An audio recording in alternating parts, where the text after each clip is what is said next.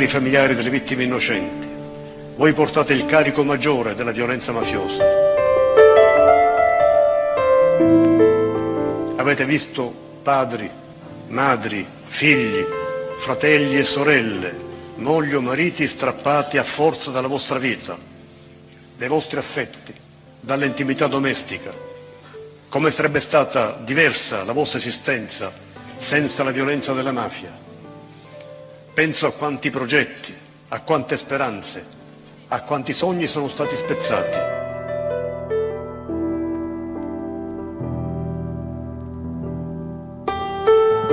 Non è una cosa normale perdere un figlio per rimanere un'ora in più in piazza. Da quella famiglia normale non la, non la siamo più, si diventa un'altra famiglia. Io il mio impegno l'ho allargato e dedicato pure a Libera. Noi senza paura e no omertà andiamo avanti con la testa alta.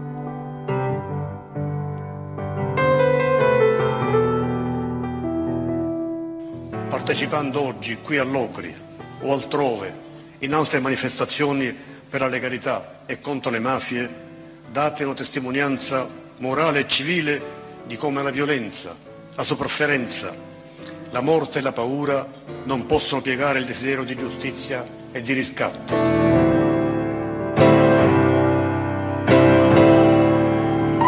Non è solo un problema di ordine criminale, se no sarebbe bastato il lavoro e il sacrificio di magistrati, di forze di polizia nell'arco di questi anni, un problema anche di ordine sociale. Il problema del lavoro. E aveva ragione Giovanni Falcone quando diceva che la lotta alla mafia è una battaglia di legalità e di civiltà. Quest'anno in 4.000 posti alle ore 11 si leggeranno questi nomi. Quei nomi, i nomi di tutti, ci graffino dentro. Pasquale Auriemma, Alfano, Lea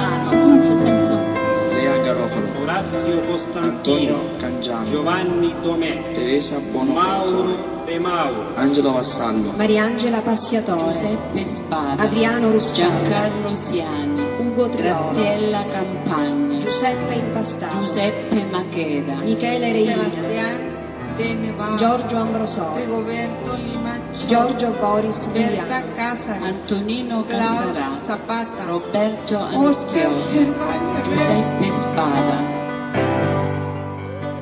Vi ringrazio per essere qui, vi ringrazio per il vostro coraggio.